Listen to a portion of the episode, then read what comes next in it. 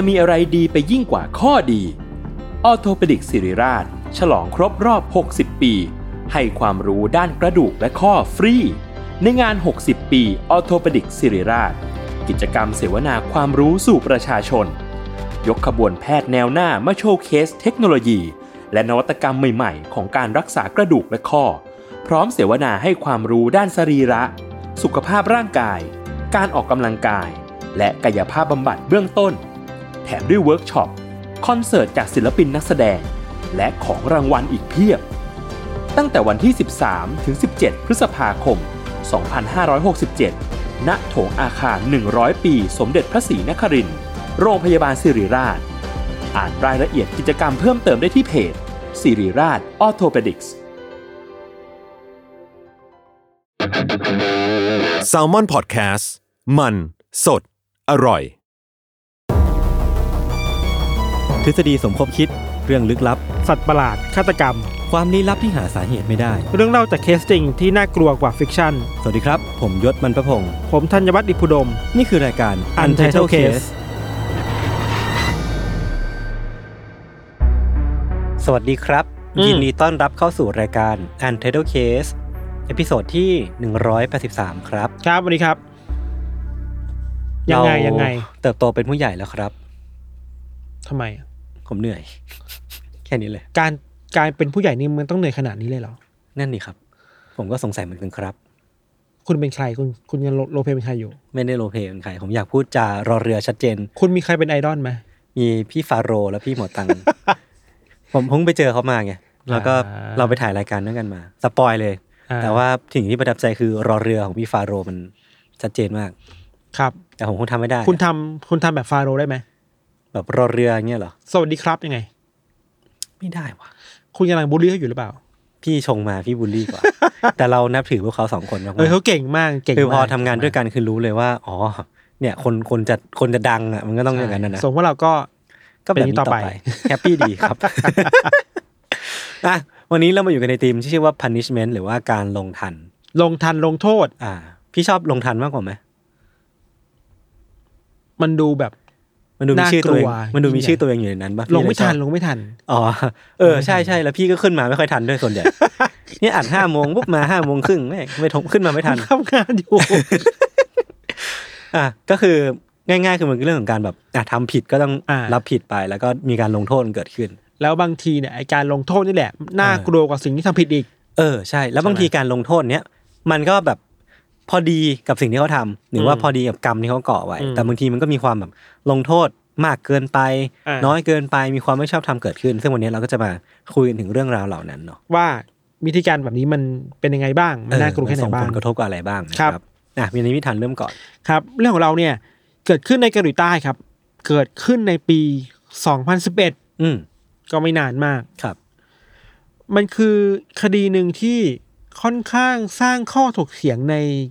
เกาหลีใต้ประมาณหนึ่งอ่าแล้วมีทฤษฎีถกเถียงกันเยอะแยะคครัรับ เรื่องราวเนะครับเกิดขึ้นในวันที่หนึ่งพฤษภาปี2011เนาะอืมมีชายคนหนึ่งชื่อว่าคุณจูเนี่ยเขาในสื่อเกาหลีใต้ไม่ค่อยชอบบอกนามสกุลเนี่ยครับเรียกคุณจูแล้วกัน คุณจูเนี่ยก็เป็นคนที่ดูแลเว็บไซต์เกี่ยวกับศาสนาอืมแล้วทำแบบนี้เพราะว่าเมื่อก่อนเคยเป็นบาทหลวงมาก่อนอืมแล้วก็เปลี่ยนมาเป็นคนทั่วไปเนาะก็เป็นคนดูแลแอดมินเว็บอะเขียนบทความลงเว็บไซต์ศาสนา พร้อมๆกับทำงานด้านการเลี้ยงผึ้งอืมคือแบบ เพาะพันธุ์ผึ้งใช่ปะไปเอาน้ำผึ้งมันมาขายอะไรเงี้ยอ่าอ่าโดยปกติแล้วเนี่ยครับ คุณจูกับเพื่อนๆเนี่ย ที่เลี้ยงผึ้งด้วยกันเนี่ยก็ชอบเข้าไปในป่า ไปในเขาไปในที่ต่างๆ ที่คิดว่ามันมีผึ้งอยู่อืมเพื่อที่จะเอาไอสิ่งที่เรียกว่าเป็นกล่องเลี้ยงผึ้งปะบีไฮฟ์แบบอ่าอ่าอ่าไปวางไว้ครับเพื่อดักผึ้งแล้วก็จะได้จับมาทำประโยชน์ต่อไปอะไรเงี้ยครับ เรื่องราวแบบนี้ก็เกิดขึ้นในเหตุการณ์นี้เนี่ยเหมือนกัน ในวันนั้นเขากับเพื่อนๆอีกสองคนเนี่ยก็เดินทางไปยังเมืองร้างอืมเราไม่แน่ใจว่าร้างแค่ไหนแต่แบบเมืองที่ไม่ค่อยมีคนแล้วกันอืมเป็นเมืองเมืองหนึ่งอยู่ที่อยู่ในเมืองชื่อว่าเมืองมุนยองนะครับ พร้อมกับกล่องโพรงพึ่งหนึ่งอันที่เอาไปด้วยว่าอ่าจะจับพึ่งกลับมาอ่าพอเขาเดินเข้าไปในเมืองเรื่อยๆพบว่าโอเค มันก็มีจุดนี้แหละ ที่เห็นพึ่งมันบินไปมาด้วยน่าจะเอากล่องวางไว้ตรงนี้ได้ใช่ปะจริงๆแค่นั้นก็เสร็จงานแล้วเว้ยอืม แต่ว่า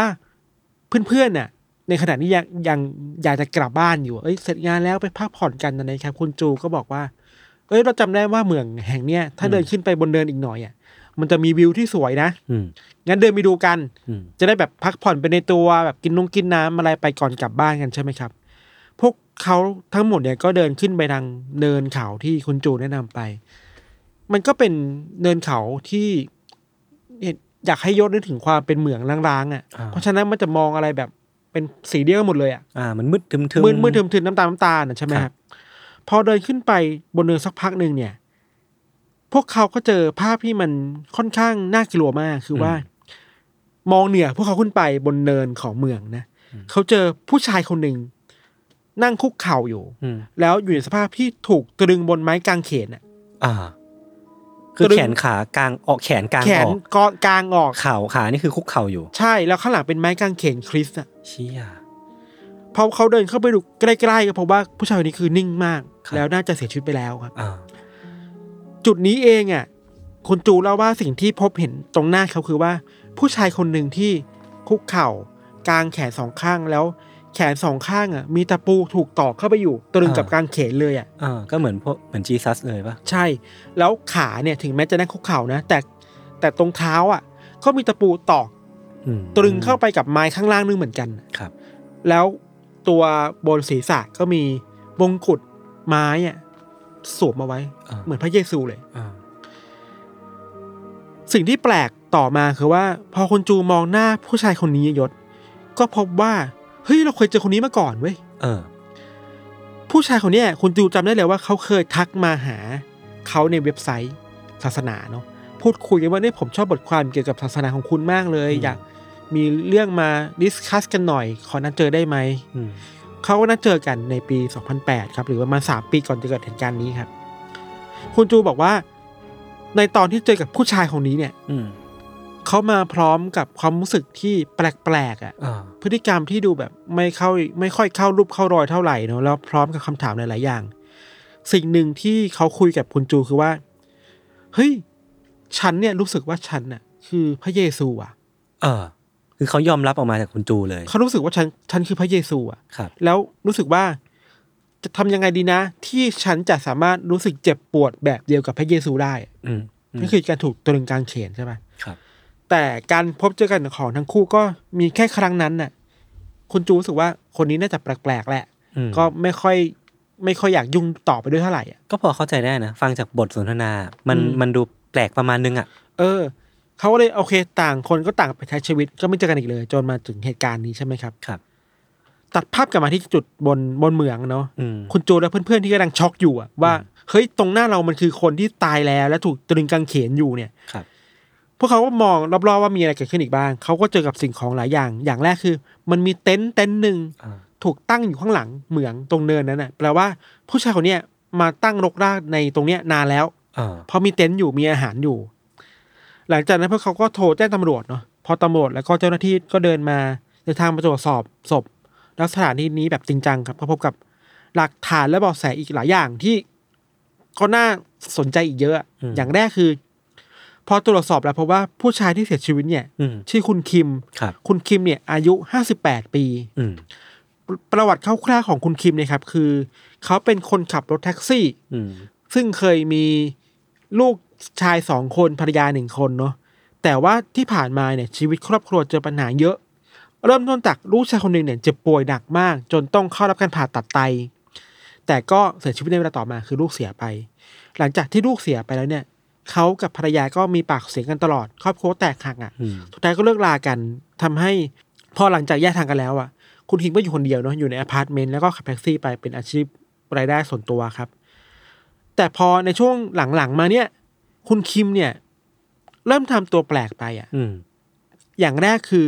เขาขายแท็กซี่ที่ตัวเองขับอะ ออกไปไว้เพื่อเอาเงินเข้ามาไม่รู้ทำอะไรเนาะต่อมาคือเขาโอนเงินที่มีอยู่ในธนาคารทั้งหมดอะ ให้กับญาติญาติๆอืม แล้วก็ปิดมือถืออมไม่ให้คนตามตัวได้ นอกจากนั้นเนี่ยเขายังออกไปซื้อพวกข้าวของเครื่องใช้ตามซูเปอร์มาร์เก็ตอืมและซื้อไม้อัดอันใหญ่ ๆ มาคือมันมีกล้องวงจรปิดจากพวกร้านสะดวกซื้อเก็บภาพนี้ได้ตำรวจยังพบกับหลักฐานอีกหลายอย่างที่อยู่ใกล้กับศพยศยกตัวอย่างเช่น มีค้อนอันหนึ่งที่ใหญ่มากและแข็งแรงมากๆ แล้วก็ตะปูอีกจำนวนมากหล่นตามพื้นอะ แล้วก็เป็นตะปูที่มีปลายแบบค่อนข้างแหลมมากๆอะครับแล้วตะปูแบบเนี้ยมันคือตะปูชนิดเดียวกันกับที่เห็นจากฝ่ามือแล้วก็ฝ่าเท้าที่ถูกตอกเอาไว้ ที่ถูกตอกเอาไว้ นอกจากนี้เนี่ยยังมีสว่านไฟฟ้าตกอยู่ที่เกิดเหตุด้วย ไอการพบทั้งสว่าน ตะปูค้อนเนี่ย มันนำมาสู่ข้อสันนิษฐานตำรวจว่า น่าจะมีการเอาสว่านเนี่ยอื มมันเจาะที่มือก่อนอืมเพื่อให้มันมีรูใหญ่ครับๆแล้วหลังจากนั้นเนี่ยก็เอาตะปูตอกเข้าไปอ่าอันนี้คือสิ่งที่เกิดขึ้นกับคุณคิมเนาะครับ แต่ตรงนี้เราก็มีข้อสังเกตใหญ่ ๆ มากๆเหมือนกัน คือ อยากให้เราคิดคิดตามความเป็นจริงอะสมมติว่า เราตรึงตัวเองอะ กับกางเขนหนึ่งข้างแล้วอะอืมแล้วอีกมือหนึ่งเนี่ยเป็ตรึงปยังไงม่ด้อะเป็นไปไม่ได้เลย เออนี่เป็นคำถามใหญ่ๆมากเนอะเดี๋ยวเรามาอธิบายต่อว่ามันเกิดขึ้นได้ยังไงครับครับ นอกจากนี้ตำรวจยังพบกับหลักฐานอีกสองสามอย่างอืมอย่างแรกเป็นกระดาษโน้ตที่เป็นลายนิ้วมือ เขียนถึงแบบแปลนของไม้กางเขนอะอ่าว่าต้องออกแบบอันนี้กี่นิ้ว ยาวกี่นิ้ว สูงกี่นิ้ว กว้างกี่นิ้ว ต้องใช้ไม้อะไรคือแบบคิดคำนวณมาแล้วอะนอกจากนี้ยังมีกระดาษอีกแผ่นหนึ่งที่เป็นข้อมูลเกี่ยวกับคู่มือต่างๆด้วยอืมเช่นต้องทำอะไรหนึ่งสองสามสี่ห้ารวมไปถึงการทำให้แขนน่ะ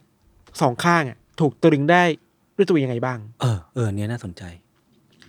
หลักฐานต่อมาคือแท็บเล็ตครับว่าโอเคพอพอตำรวจเอาแท็บเล็ตไปตรวจสอบเพราะว่ามันมีการหาข้อมูลเกี่ยวกับเหตุการณ์การเสียชีวิตของพระเยซู การตรึงกางเขน แล้วก็เหตุการณ์ต่างๆ เกี่ยวกับเหตุการณ์ของพระเยซูอันนั้นนะเนาะอืมที่น่าสนใจและเป็นคำตอบได้คือว่าตำรวจพบกับกระจกบานสูงขนาดหนึ่งเหมือนกระจกแต่งตัวครับ อยู่ตรงหน้าศพไว้ยเชื่อได้ว่าคุณคิมเนี่ยน่าจะใช้กระจกเนี่ยส่องตัวเองอืม ว่าทำอะไรไปแล้วบ้าง แล้วตรงกับที่ตัวเองตั้งใจหรือยังอืมแล้วมันมีผ้าที่มัดมัดมือ แล้วผ้าอีกอันหนึ่งอะมันตกอยู่ที่เท้า เข้าใจว่าคุณคิมอะ อาจจะใช้เชือกอะ มัดแขนตัวเองแล้วว่าใช้ปากคอยแบบดึงอ่าอะไรแบบนั้นนะซึ่งเราไม่อยากขอลงรายละเอียดมากเนาะแต่ว่ามันเป็นไปได้อ่าที่จะตรึงกางเขนด้วยตัวเองสองข้าง ก็คือเขาก็คิดวิธีมาแล้ว ใช่แปลว่าเรากำลังจะบอกว่า มันมีทั้งรายละเอียดในแท็บเล็ตอืมกระดาษสมุดโน้ต แบบแปลนกระจกแปลว่าคุณคิมอะ ถ้าฆ่าตัวตายจริงๆอะคิดมาแล้วว่าจะทำยังไงบ้าง และเป็นไปได้ และเป็นไปได้ใช่ หลังจากนั้นนะครับตำรวจก็ได้ตรวจสอบข้อมูลแล้วก็พยานหลักฐานอีก เยอะแยะมากมาย แล้วก็สรุปได้ว่านี่เป็นคันฆ่าตัวตาย อืมนี่คือเหตุการณ์ที่คุณคิมน่าจะตั้งใจตรึงตัวเองเข้ากับการเขนแหละอ่าในลักษณะเดียวกับการเสียชีวิตของพระเยซูเนาะครับส่วนแรงจูงใจเนี่ยก็มีหลายอย่างครับ ในสื่อเกาหลีก็วิเคราะห์กันว่าอาจจะมาจาก คุณคิมอยู่ในสภาพจิตใจที่ไม่ค่อยดีเท่าไหร่อืมมีปัญหาครอบครัวมาลูกยากเสียจชีวิตนเอเออออยู่ชีวิตแบบเงาเงาเงาเพียงลำพังอะไรเงี้ยครับทำให้สิ่งเหล่านี้มันส่งผลต่อจิตใจของเขาอย่างต่อเนื่อง แล้วเกิดการฆ่าตัวตายขึ้นอืมต่อจากนั้นเนี่ยมันก็มีคนต่อจิ๊กซอว์ไปอีกเวยยศว่า มีพยานคนหนึ่งที่บอกว่าเขาอาศัยอยู่ที่เหมืองใช่ไหมครับ แล้วเคยเจอคุณคิมอยู่ครั้งหนึ่งอืมคุณคิมก็มาพูดคุยกับเขาเรื่องศาสนาพูดถึงเรื่องแบบความเชื่อว่าตัวเองเป็นพระเยซูอะไรเงี้ย นอกจากนั้นก็ยังมีข้อสังเกตว่าเหตุการณ์เนี้ยที่เกิดขึ้นในวันนี้เดือนนี้เนี่ย มันเกิดขึ้นช่วงใกล้กันกับวันอีสเตอร์อืมที่เป็นวันสำคัญทางศาสนาคริสต์อีกด้วยครับ เพราะฉะนั้นมันต่อจิ๊กซอว์หากันได้แล้วว่าโอเค เขาเชื่อจริงๆ ว่าเขาเป็นพระเยซูเออเขาอยากเจ็บปวดจริง ๆ แบบพระเยซู แล้วก็เกิดขึ้นในวันศาสนาเนาะแต่ว่ามันมีทฤษฎีเยอะแยะมากมายเว้ยที่คนเกาหลีใต้เถียงกันอืมอย่างแรกคือว่า เขาพุ่งเป้าไปว่ามันอาจมันอาจไม่ใช่การฆ่าตัวตายแต่มันคือการฆ่าเพื่อลงทัณฑ์อะไรบางอย่าง อ่า เพราะว่าอย่าลืมนะว่า คุณจูคนแรกอะที่เป็นอดีตบาทหลวงอะมันบังเอิญมากมากๆเลยนะที่คนที่เคยคุยกันในอีอีกเมืองหนึงอะจะเมินเจอกันที่เมืองแห่งนี้อะแล้วเป็นเหมืองร้างด้วย แล้วเป็นเมืองร้างแล้วเป็นแบบ เป็นบาทหลวง อดีตบาทหลวงกับคนที่มาปรึกษาอดีตบาทหลวงอะเออมันมันตรงกันมากเกินไปอะ เนี่ยผมคิดเหมือนกัน คือผมอะกำลังจะถามพี่ทันเลยว่าวันที่ วันที่คุณจูไปพบศพอะอืม มันคือวันที่คุณคิมเสียชีวิตเลยใช่ไหมไม่ใช่แบบพบ คือคือจากสภาพศพอะอืม มันยังสดสดๆอยู่ใช่ไหมใช่ยังไม่เน่าเปื่อย อืมตามตามการชันสูตรศพเพราะว่าเสียชีวิตไม่น่าเกินหนึ่งวัน ครับเพราะว่ายังสดๆอยู่อะอ่าเราคิดว่าเหมือนนั้นน่าจะน่าจะมีคนเข้าไปอยู่เรื่อยๆด้วยแหละ อ๋อและบังเอิญว่าเป็นล็อตนี้พอดีอะครับ แต่ว่ามันก็ยังมีความสงสัยเกี่ยวกับคุณจูค่อนข้างเยอะ อย่างแรกคือสงสัยว่านี่แหละทำไมถึงเข้าไปเหมาะเจาะขนาดนั้น และเป็นคนรู้จักกันด้วยนะ อืม สองคือว่าทางทางที่ทุกคนอยากจะกลับบ้านแล้วอะทำไมคุณจูต้องขอให้เพื่อนๆอะขึ้นไปบนเนินอ่าเพื่อเห็นเหตุการณ์เดียวกันครับสามคือ อันเนี้ยเราคิดว่าน่าสนใจดีคือว่า มันมีคนถกเถียงกันว่า หรือว่าคุณจูอะด้วยความที่เคยเป็นคนที่เคร่งศาสนามาก่อนครับ แล้วมีคนแบบคุณคิมมาปรึกษาอืมเรื่องราวที่มันดูเป็นนอกรีดอะอ่าคิดว่าตัวเองแบบฟุ้งเฟ้อไปอะ ไม่พอใจ ไม่พอใจ แล้วต้องการลงโทษ แล้วรู้มาว่าคุณจูไอ้คุณคิมเนี่ยน่าจะเคยพูดเรื่องนี้กับใครหลายๆคน เพราะฉะนั้นการออกแบบฆาตกรรมให้สอดคล้องกับเขาที่เขาเคยพูดไว้เนี่ย น่าจะกลบหลักฐานอะไรบางอย่างได้เออแต่มันก็จะมี footage ที่คุณคิมอะไปซื้อพวกไม้อัด ซื้อพวกใช่ของนู่นนี่นั่นอยู่เนาะแต่มันไม่ได้แปลว่าเขาจะเอาสิ่งนั้นไปฆ่าตัวตายไงอ่าอ่าอ่าอาจจะเตรียมใจไว้แต่อาจจะไม่ทำกันจริงๆก็ได้ อาจจะมีใครบางคนก็ได้ อ่า ที่คอยแบบมานิพุเลตใช่หรือย่างอว่าบงการ อย่างที่สองคือว่าที่สองคือว่า มีคนเชื่อว่าถึงแม้จะเป็นการฆ่าตัวตาย แต่ว่าเขาไม่ได้ทำคนเดียวได้ อืมอืมมันมีข้อสังเกตอย่างหนึ่งที่น่าสนใจมากๆคือว่า ไอ้ตรงจุดที่มันใกล้ๆกันที่เจอสว่านนายศครับเขากลับเพราะว่ามือสว่านกำลังกำลังแบบน้อยมากอะอืมที่จะสามารถผ่าลงไปในเนื้อคนได้อะขณะที่สวรรค์ที่มีพลังสูงมากๆอะกลับอยู่ที่เต็นท์เว้ยอ่างั้นแปลว่ามันมีความไม่ make sense หรือเปล่า ถ้าเขาจะทำจริงๆอะอ่าอ่าต่อมาคือว่า มีคนกลับไปคิดถึงเหตุการณ์นั้นของพระเยซูในในไบเบิลนะฮะอ่าเหตุการณ์นั้นเนี่ยเขาถูกทหารแทงใช่ไหมพระเยซูอะแล้วมีคนมองเยอะมากอืมไอ้การมีกระจกอะมันไม่ได้แปลว่าคุณจูมองตัวเอง แต่ต้องการให้มีคนอีกมากมายมองด้วยหรือเปล่าอืมมันคือการเกาเห็นของลัทธิอะไรบางอย่างที่ต้องการลงโทษอืมคนนอกรีตของตัวเองไหม แล้วทำเลียนแบบสิ่งที่อยู่ในคัมภีร์ไบเบิลใช่ อันนี้คือทฤษฎีที่สองเนาะอืมทฤษฎีที่สามสุดท้ายคือนั่นแหละ คิดว่าน่าจะเป็นการฆ่าตัวตายจริงครับๆแต่ว่าน่าจะถูก manipulate จากใครมาสักคนหนึ่งอ่าอ่าถ้าทำแบบนั้นจนครับร้ายไปได้ มันมีข้อสังเกตหนึ่งที่เราคิดว่าน่าคุยกับยศดีคือว่า มันมีสื่อเกาหลีใต้ที่ไปคุยกับแพทย์ที่ชันสูตรศพอะอืครับมแล้วพบว่าไอการเราขอลงรายละเอียดเนาะไอการตอกตอกตะปูลงไปบนเนื้อของของคุณคิมอะกลับเป็นการตอกที่แนบเนียนมากๆเว้ยอ่าคือพยายามเลี่ยงจุดที่เป็นกระดูกอะ แต่เป็นจุดที่เป็นเนื้อมากกว่าแทนอะมันจะได้เจ็บน้อยกว่า แล้วก็รวดเร็วกว่า ซึ่งคนทั่วไปไม่น่ามีความรู้เรื่องแบบนี้ว่าต้องต้องหลีกเลี่ยงเส้นไหนอืมกระดูกตรงไหนอะอืมเพราะแผลมันไม่ได้เบิกหวาเลยอะแล้วผมคิดว่าถ้าเขาทำเองจริงอะ ตอนที่ตอกอะมันต้องมีความเจ็บบ้าง ใช่ แล้วมันก็ต้องมีความแบบว่า ไม่ไม่ precise อะเออนึกถึงภาพตามความเป็นจริงว่าคนคนหนึ่งตอกเท้าตัวเองตะปูเสียบกับไม้ข้างล่างไปแล้วสองข้างเออแข นข้างหนึ่งแล้วจะทำต่อไปไหวหรือเปล่าอะใช่ผมแต่นี่ว่าคือมันครบครบหมดเลยนะเออแขนสองข้างขาสองข้างทำได้อะคือเงื่อนไขมันยากเหมือนกันนะเงื่อนไขมันยากมากๆที่คนหนึ่งจะถูกตรึงกางเขนแบบสมบูรณ์แบบได้ขนาดนี้อะครับ ถึงแม้ว่าคดีนี้จะจบด้วยการที่ตำรวจก็ชัดเจนออกมาชัดเจนว่าเป็นการฆ่าตัวตาย แต่อืมอืมคนเกาหลีใต้ทุกวันเนี้ยยังเถียงกันอยู่เลยว่า เออ มันมันเป็นไปได้หรือเปล่า อะ อืมอืมมันมีความน่าตั้งคำถามเต็มไปหมดเลยอะ คือวิชวลมันน่ากลัวได้วยแหละ เออ แล้วมันก็มันก็ดูมีเงื่อนงำเยอะอะใช่ เราว่าทฤษฎีที่คิดว่า มันเป็นการลงโทษคุณจู ครับ เพราะคุณจูออกนอกลู่นอกทางของศาสนาก็เป็นไปได้นะอืม แต่ว่าไม่รู้ใครทำเหมือนกันแต่แค่คิดว่าถ้ามันเป็นการลงโทษจากลัทธิจริงๆอะอืม แล้วผมคิดว่ามันการที่เขาต้องมานั่งเขียนอินสตรักชั่นว่า หนึ่งสองสามสี่ห้าอืมทำวิธีแบบนี้นะอืมหรือเพื่อเพื่อปลอมแปลงหลักฐานให้คุณจูแบบอืมดูเป็นคนการฆ่าตัวตาย มันอาจจะดู ดูผิดวิสัยของของการฆาตกรรมจากลัทธิหรือเปล่าเลยพวกนี้ปะเนาะต้องเนียนมากเออๆออีกอย่างหนึ่งคือที่ ที่เราเชื่อได้ว่าตำรวจมั่นใจเพราะว่ามันไม่มีหลักฐานของลายนิ้วมือออ่าไม่มีแบบ DNA ของบุคคลใรที่สามอะไรอย่างเงี้ยเลปะยเออในที่เกิดเหตุเลย แต่อย่างนั้นแหละ ด้วยความที่มันเป็นการตรึงกางเขนแบบสมบูรณ์แบบมากๆอะ อืมมันเลยนำมาสู่ทฤษฎีมากๆแบบน่ากลัวะน่ากลัว ส่วนตัวพี่ทันเชื่อไหนอะแบบว่าเอ็นเอียงไปทางไหนวะเราอะรู้สึกว่าเขาทำคนเดียวไม่ได้ว่ะอ๋อเหรอเออรู้สึกว่ามันยากเกินไปที่มนุษย์คนหนึ่งจะทนความเจ็บปวดได้ขนาดนั้นนะผมเห็นด้วยนะ คือผมมาคิดว่าเดาแล้วกันว่าความตั้งใจมันอาจจะเป็นของของเขาเองเขาอยากจะฆ่าตัวตายจริงๆอะเออแต่ว่าคิดเหมือนพี่ทันว่ามันไม่น่าจะเป็นสิ่งที่ทำด้วยตัวคนเดียวได้ อย่างสว่านเนี่ยมันไม่มีกำลังพอที่จะแบบเจาะเออลงทะลุเนื้อได้อันเล็กอันใหญ่กับอยู่ไกลเกินไปนั่นดิอะไรเงี้ยมันก็มีหลักฐานหลายอย่างเหมือนกันนะ เนาะแล้วคนคนหนึงจะอยู่ที่เหมืองได้ขนาดนี้นานมาขนาดนี้ไม่มีคนเอเดียวอเลยเหรอแล้วแล้วผมก็รู้สึกว่าการที่คุณคิมรู้จักคุณจูอืมคุณจูรู้จักคุณคิมแล้วกันอืมมันก็บังเอิญบังเอิญเหมือนกันนะใช่บังเอิญเนี่ยน่าสงสัยมากบังเอิญมากแล้วแล้วเขาอยู่ดีเขาก็อยากขึ้นไปๆแต่ to be fairร์เขาก็ยังเป็นผู้บริสุทธิ์อยู่นะเข้าใจได้เพราะคดีมันจบไปแล้วเออมันมันแค่ไม่ได้มีหลักฐานแล้วกัน ใช่ครับ ประมาณนี้ครับ มันก็เป็นการลงทัณฑ์ตัวเองอ่าอ่าถ้าเรา treat ว่ามันคือการฆ่าตัวตายคือการลงทัณฑ์ตัวเองเพราะเชื่อว่าตัวเองเป็นพระเยซูครับ หรือว่าตามทฤษฎีอื่นๆ คือลงทันคนนอกรีดเออประมาณนี้ไปครับผมครับ เดี๋ยวเรื่องเราประมาณนี้ครับ เดี๋ยวพักฟังโฆษณาสักครู่นะครับ แล้วกลับมาฟังเรื่องของยูต่อในเบรกหน้าครับ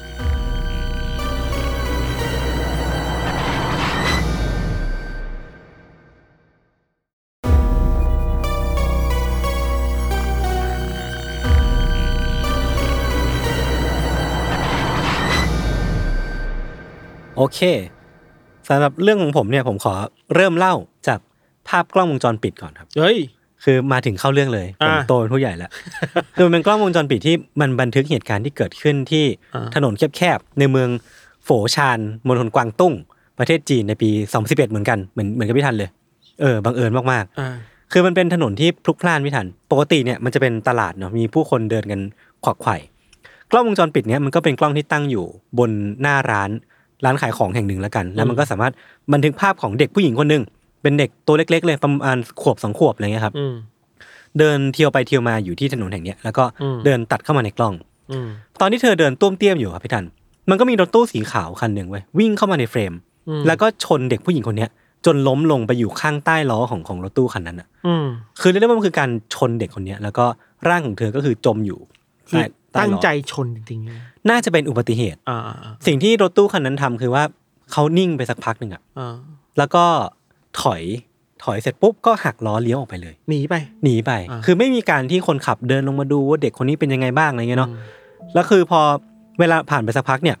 สิ่งที่ปรากฏในในกล้องวงจรปิดหลังจากนั้นนะครับ คือร่างของเด็กคนเนี้ยที่ นอนจมกองเลือดอยู่อะอืมอยู่อย่างนั้นนอนแน่นิ่งมากๆเว้ยอย่างที่ผมบอกไปว่าถนนเนี้ยมันเป็นถนนที่พลุกพล่านเนาะแน่นอนอืมว่าต้องมีคนเดินผ่านผ่านไปผ่านมาอืมคือถ้าวัดกันตาม condition เนี้ยมันก็ไม่น่าห่วงอะไรเนาะคือ น่าจะมีพลเมืองดีสักคนที่เข้ามาแล้วก็พาเด็กคนเนี้ยไปโรงพยาบาลอืมแต่สิ่งที่เกิดขึ้นอะคือมันบันทึกผ่านกล้องวงจรปิดชัดมากเลยว่า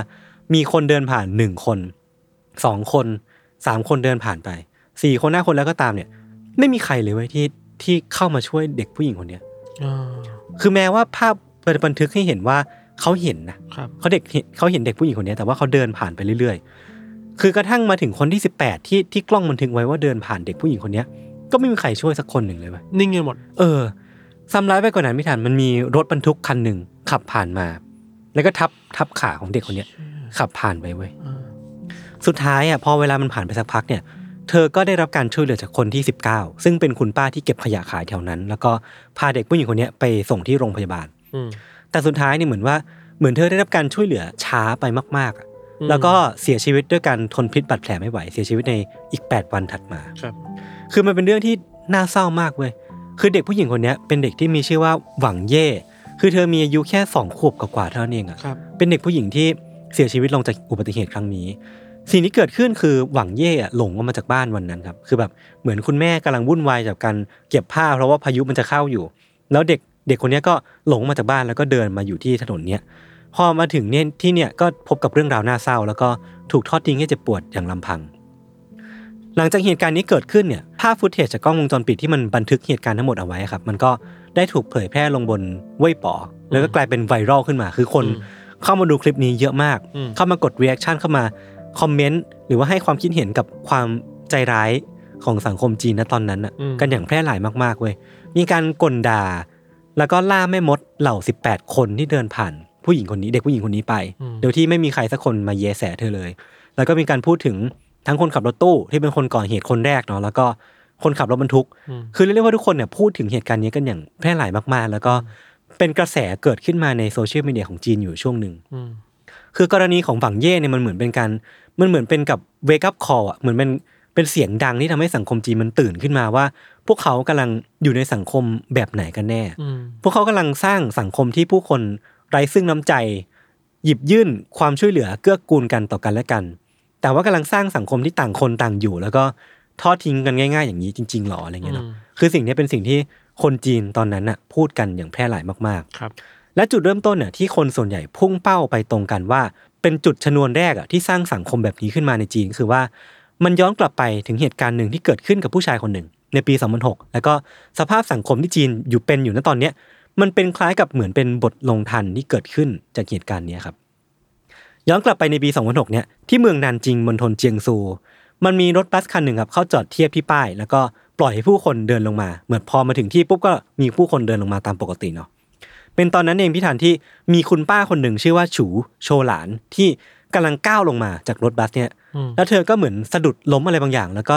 ล้มลงกระแทกพื้นอย่างรุนแรงอืมทันทีที่เกิดเหตุเนี่ยมันก็มีชายหนุ่มคนหนึ่งวิ่งเข้ามาพุ่งเข้ามาช่วยป้าคนเนี้ยอย่างรวดเร็วเขามีชื่อว่าเผิงอวี่นะครับอืมเผิงเนี่ยพาคุณป้าฉูไปเข้าโรงพยาบาลทันที แถม advance เงินให้เธอก่อนด้วยคือแบบให้เงินล่วงหน้าป้าคนเนี้ยจ่ายไปให้ก่อนสองร้ให้อยก่หอนยวนเอออ่าประมาณหนึ่งพันกว่าบาท แล้วก็หลังจากที่ได้รับการตรวจเนี่ยคุณป้าฉูเนี่ยก็ได้รับการวินิจฉัยว่ากระดูกต้นขาของเธอเนี่ยมันหัก และเธอจะต้องเข้ารับการผ่าตัดอย่างเร่งด่วน คือแน่นอนว่าการผ่าตัดเนี่ยมันย่อมมีค่าใช้จ่ายที่ค่อนข้างมากนะพี่ทัน พอรู้ดังนั้นน่ะสิ่งที่ป้าฉูทำคือการบอกให้เปิงเนี่ยจ่ายค่ารักษาให้เธอหน่อยอ่าทั้งนั้นที่เขาเป็นคนเข้ามาช่วยเธอนึกออกปะอืมพอพอเผิงไม่ยอมอะ เธอก็เลยฟ้องเขาเว้ย ฟ้องร้องเขาด้วยข้อหาทำร้ายร่างกายว่า เขาเป็นคนผลักเธอลงมาจากรถบัสจนล้มก้นจำเบ้าอะ เป็นกลับด้านไปเลย เออ จากคดีที่พลิก ใช่ จากที่ผมเล่าไปว่าเขามาช่วย คุณป้าเนี่ยบอกว่าเผิงเนี่ยเป็นคนที่ผลักเขาล้มลงไป แล้วก็เธอกำลังฟ้องร้องเขาเพื่อเรียกค่าเสียหายจากสิ่งที่เธอเจ็บปวดอยู่อะอืมเออ หลังจากนั้นเนี่ยเรื่องราวมันก็ไปกันใหญ่โตไว้ยเพราะว่าเธอฟ้องจริง ๆ ไม่ใช่แค่การกล่าวหา มันก็มีการขึ้นศาลในปี 2007 ตัวป้าฉูเนี่ยก็ยังยืนยันว่าเผิงเนี่ยมาชนเธอจากบนรถบัสแล้วทำให้เธอตกลงไปจริงๆ ส่วนเผิงเนี่ยก็ยังคงยืนยันคำเดิมว่าเขาไม่ได้ทำเว้ยเขาเป็นคนที่เป็นพลเมืองดี ที่เข้ามาช่วยป้าฉูที่เขาเห็นตรงหน้าว่าเธอล้มลงมา เขาก็เข้ามาช่วยแล้วก็พาเธอไปส่งโรงพยาบาล แถมยังให้เงินเธอด้วย เออรวมทั้งมันมีพยานที่เห็นเหตุการณ์เนี่ยครับแล้วก็ยืนยันว่าสิ่งที่เผิงพูดเนี่ยเป็นเรื่องจริง แต่แล้วครับสิ่งที่ศาลตัดสินน่ะ มันกลับขัดแย้งกับสิ่งที่เราเข้าใจ หรือว่าสิ่งที่ชาวเน็ตจีนตอนนั้นเข้าใจศาลตัดสินคดีเนี้ยให้ฝั่งป้าฉูเป็นผู้ชนะคดี และเผิงอะมีความผิดจริงตามกฎหมาย ต้องจ่ายค่าเสียหายกับป้าฉูตามที่เธอเรียกร้อง อืมสาเหตุที่ศาลมองว่าเผิงผิดจริงพี่ทันเพราะว่าศาลมองว่าสิ่งที่เผิงทำนั้นน่ะมันขัดกับ common sense น่ะคือถ้าเผิงไม่ได้ผิดจริง เขาจะลงทุนพาป้าฉูไปที่โรงพยาบาลทำไมอ่าแล้วการที่เขา advance เงิน 200 ไปก่อนน่ะ คือสื่อสารบอกว่าไม่มีคนปกติคนไหนช่วยคนอื่น ถ้าเขาไม่ได้รู้สึกผิด คืออ่านั่นเนี่ยคือคือคำถคำเนี้ยมันมันเป็นคำที่จุดประเด็นไวรัลขึ้นมาเลยเว้ยว่าอ่อ่การที่ศาลตัดสินแบบเนี้ยแล้วแล้วมันมีหลักฐานมากพอเหรอที่จะบอกว่าการที่เผิงเป็นพลเมืองดีอะก็เป็นกล่าวหาเขาไปเลยนะเออมันมันมันคดีพลิกอย่างที่ท่านพูดเลยเว้ยคือแม้ว่าหลังจากนั้นนะคดีมันจะจบลงด้วยการยอมความและเผิงจะต้องจ่ายแค่ประมาณ 10%ของจำนวนที่ป้าฉูเรียกร้องเนี่ย แต่มันก็เป็นเงินจำนวนกว่า1 0,000หยวนก็ ประมาณ 50,000 บาทในตอนเนี้ยเนาะที่เขาต้องจ่ายไป แต่ความจริงที่เผิงในฐานะพลเมืองดี ได้รับการตัดสินว่าเป็นคนผิดในคดี แล้วก็ได้รับบทลงโทษเนี่ย มันก็ได้สร้างผลกระทบบางอย่างให้กับสังคมจีนหลังจากนั้นด้วยอืมคือแน่นอนว่าหลังจากคดีจบอะมันก็มีชาวจีนจำนวนไม่น้อยเลยพี่ทันที่ไม่เห็นด้วยกับคำตัดสินของศาลโดยส่วนใหญ่เนี่ยบอกว่ามันเป็นการตัดสินที่ไม่เป็นธรรมเอาซะเลย พวกเขาล้วนผิดหวังต่อศาลที่มองพฤติกรรมที่ดีงามเนี่ย คือการช่วยเหลือของเผิงในในการที่เข้าไปช่วยป้าฉูเนี่ยมันดูเป็นเรื่องดีมากเลยนะอืมแต่ศาลกลับมองว่าเรื่องเนี้ยเป็นเรื่องผิด แล้วหลังจากเนี้ยทุกคนจะมั่นใจได้ยังไงว่าการเข้าไปช่วยเหลือคนอื่น เขาจะไม่โดนฟ้องกลับมาแบบเนี้ยแล้วกลายเป็นผู้แพ้ในคดีแบบนี้อีกอะอืมอืมคือมันก็เข้าใจได้ง่ายง่ายๆนะว่า หลังจากเนี้ยการทำดีในสังคมจีนมันอาจจะยากขึ้นอืมถ้ามันมีกรณีแบบนี้อยู่อืมและสิ่งที่พวกเขากลัวมันก็เกิดขึ้นจริงไว้ยเพราะว่าหลังจากคดีของเผิงมันเกิดขึ้นอะ มันก็มีเรื่องราวที่น่าเศร้าตามมามากมายคือ มันมีเรื่องราวของชายแก่คนหนึ่งครับที่เขาลื่นล้มหน้าตลาดเว้ยแล้วก็ลื่นล้มแบบเอาหน้าคว่ำอะอืมคือเขาก็นอนหน้าคว่ำอยู่อย่างนั้นเว้ยแล้วก็ไม่มีคนเข้ามาช่วย ก่อนที่รถรถพยาบาลเนี่ย จะเข้ามารับตัวเขาไปอืมหลังจากเหตุการณ์มันเกิดขึ้นไปแล้วหนึ่งชั่วโมงครึ่งคือเขานอนคว่ำหน้าอยู่งั้นชั่วโมงครึ่งอะจนจนจนสุดท้ายเสียชีวิต สาเหตุที่เขาเสียชีวิตคือ เลือดมันท่วมเข้ามาในปอดอ่านั่นแปลว่าหลายกับ ถ้ามันมีใครสักคนอะพลิกเขาพลิกเขาหรือว่าเข้ามาดูแลเขาอะเขาอาจจะไม่เสียชีวิตก็ได้ครับคือมันก็เป็นเรื่องที่น่าเศร้าเนาะแล้วก็มีอีกกรณีหนึ่งในปี 2014 ครับ มีผู้ชายคนหนึ่งจากมณฑลกวางตุ้งเช่นกันที่เขาเนี่ยได้เข้าไปช่วยเหลือชายแก่ที่ลื่นล้ม แล้วก็ถูกกล่าวหาว่าเป็นคนที่ผลักชายแก่นี้ล้มอะอืมที่มันต่างกันคือพลเมืองดีคนเนี้ย คือเขาเป็นเป็นถูกถูกตัดสินว่าผิดจริง แต่เขาน่าจะเครียดมากก็เลยลงลงเอยด้วยกันฆ่าตัวตาย เพราะว่า เขาไม่สามารถรับได้กับสิ่งที่เขาได้ถูกกระทำมาละกัน คือเคสเหล่านี้ทั้งหมดที่ผมได้เล่าไปแล้วก็ยังมีอีกเยอะมากอะมีคนจำนวนไม่น้อยเลยพี่ทันเชื่อว่าเป็นผลกระทบจากกรณีที่เกิดขึ้นของเผิงแล้วก็ป้าฉูที่มีข้อพิพาทกันเนาะทำให้คนจีนเนี่ยไม่กล้าเข้าไปให้ความช่วยเหลือผู้คนที่บาดเจ็บบนท้องถนนเพราะมันไม่คุ้มเสี่ยง ไม่รู้ว่าเข้าไปช่วยจะโดนฟ้องกลับมา แล้วก็กลายเป็นผู้ผิดหรือเปล่า แล้วก็มันไม่มีอะไรรับประกันว่าเขาจะ ไม่กลายเป็นคนผิดในคดีนี้อะอืมและผลกระทบนั้นนะครับ มันก็อาจจะนำไปสู่สิ่งที่เกิดขึ้นในคดีของน้องหวังเย่ที่ผมเล่าไปตอนต้นด้วยเช่นกันเพราะว่าในกรณีของของเผิงเนี่ยเกิดขึ้นในปี 2006 มีการตัดสินคดีในปี 2007 เรื่องมันก็ไวรัลในช่วงนั้นเนาะในกรณีของหวังเย่เนี่ยเกิดขึ้นในปี 2011 ก็คิดว่าอาจจะมีผลกระทบเกิดขึ้นด้วยไม่น้อยเหมือนกันที่คนไม่กล้าเข้ามาช่วยน้องหวังเย่อะเออ แต่ถ้าเคสของของเผิงเนี่ยมันคือจุดเริ่มต้นเนี่ย เคสของน้องหวังเนี่ยมันก็อาจจะเป็นจุดเปลี่ยนก็ได้เว้ยเพราะว่าหลังจากที่ footage กล้องวงจรปิดมันถูกเผยแพร่ลงบนโลกออนไลน์เนี่ยมันก็ได้สร้างแรงกระเพื่อมที่รุนแรงบนโซเชียลมีเดียจีน มีสื่อแล้วก็ผู้คนจำนวนมากอย่างที่ผมได้เล่าไปตอนต้นเนาะเข้ามาแสดงความเห็นแล้วก็ช่วยกันแชร์เรื่องเนี้ยแล้วทุกคนเนี่ยตั้งคำถามถึงสังคมที่พวกพวกตัวเองอาศัยอยู่ว่ามันเป็นแบบนี้แล้วมันมันดีจริงๆเหรอวะพวกเราสามารถเปลี่ยนแปลงอะไรได้บ้างไหมอืมมันมีแบบสำรวจที่จัดทำโดย China Youth Daily ครับเขาบอกว่า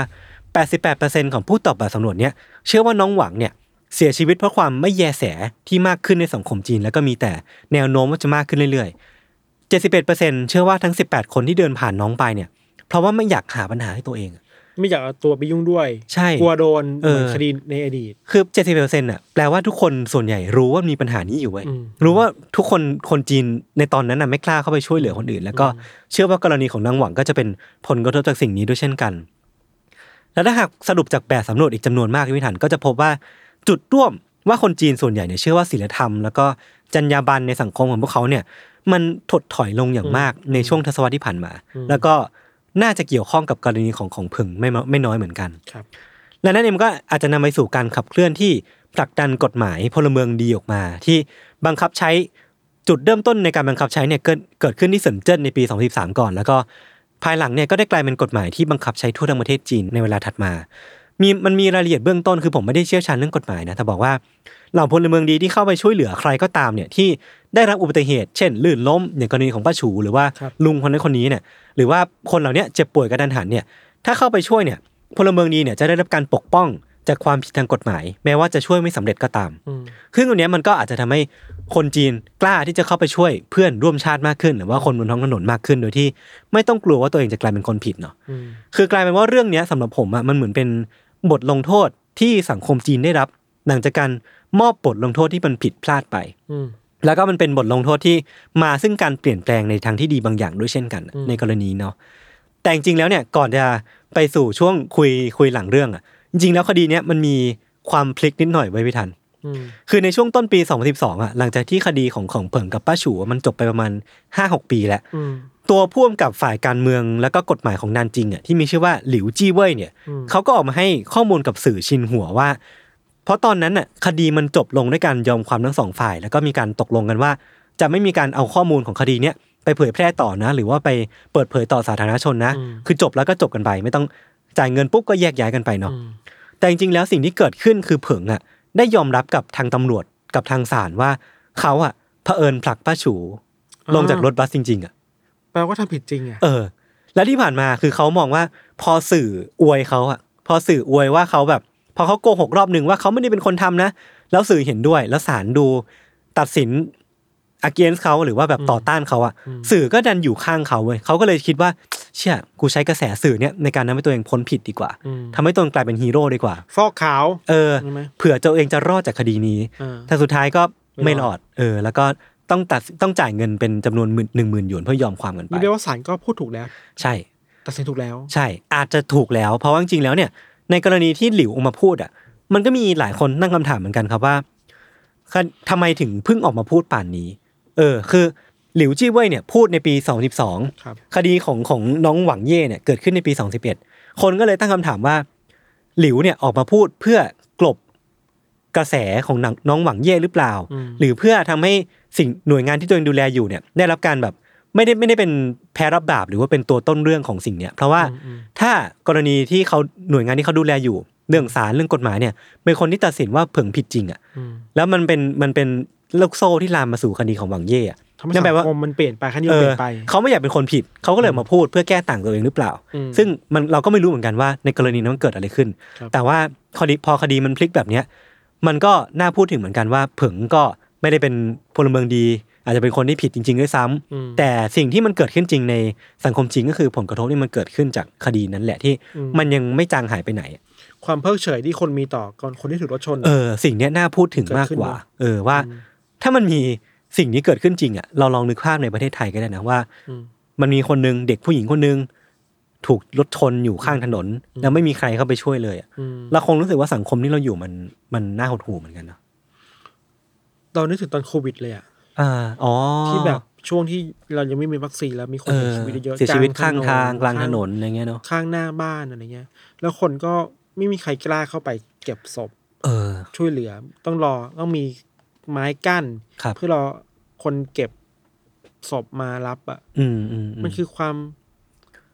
ระยะห่างที่มันดูเย็นชามากๆอะ เออคำว่าเย็นชาคือถูกต้องเออเลยสังคมเว้ยมันเย็นชากับต่อกันและกันน่ะ ใช่ใช่แล้วเราใช่ว่าอีกอย่างหนึ่งคือ ถ้ากลับมาถึงธีมเนี้ยเราสึกว่าเราเรารู้สึกว่าไอ้ความนิ่งเฉยต่อกันและกันนี่แหละแม่งคือบทลงโทษที่น่ากลัวที่สุดเลยเว้ยจริง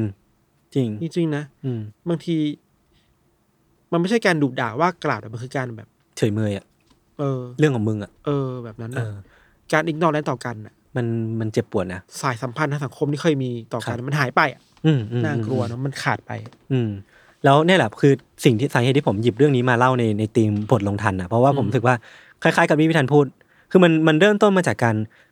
ให้บทลงโทษที่จริง ๆ แล้วมันดูผิดพลาดในตอนนั้นน่ะอืมแต่มันนำมาซึ่งแรงกระเพื่อมที่เป็นบทลงโทษที่ใช่ที่ยิ่งใหญ่กว่านั้นน่ะอีกปัจจัยหนึงคือสื่อด้วยไหม ใช่ครับใช่ใช่แล้วว่าใช่สื่อจริงๆบางทีสื่อเองก็ทำเป็นตัวเป็นคนลงทันคนอื่นไปแล้วในตัวเองอะเออเออเอออืมเลือกข้างลงทันว่าคนนี้ในคดีนี้แย่เราชอบเห็นตามข่าวชาวบ้านเนาะอืมไอ้นี่เป็นคนเลวไอ้นี่เป็นคนนั้นอืมคนนี้อะอืมการการใช้คำที่มันฉูดฉาดขนาดนั้นนะมันทำให้การตัดสินใจคนคนหนึ่งว่าตัดสินใจคนนี้เป็นคนดีไม่ดีมันเร็วมากอะครับ มันหวือหวามันฉูดฉาดแล้ว แต่ผลในระยะยาวมันเกิดมากกว่านั้นอะอืมใช่ไหมสื่อมันมีส่วนในสร้างภาพลักษณ์ สร้างค่านิยมสังคมได้อะครับผมเนอะโอเคงั้นก็ประมาณนี้เนาะครับ ก็ติดตามรายการ Under the Case ของเราทั้งสองคนได้ทุกช่องทางของ s ัมมอร์พอดแคสต์นะครับ ครับ วันนี้พวกผมสองคนลาไปก่อน สวัสดีครับ สวัสดีครับ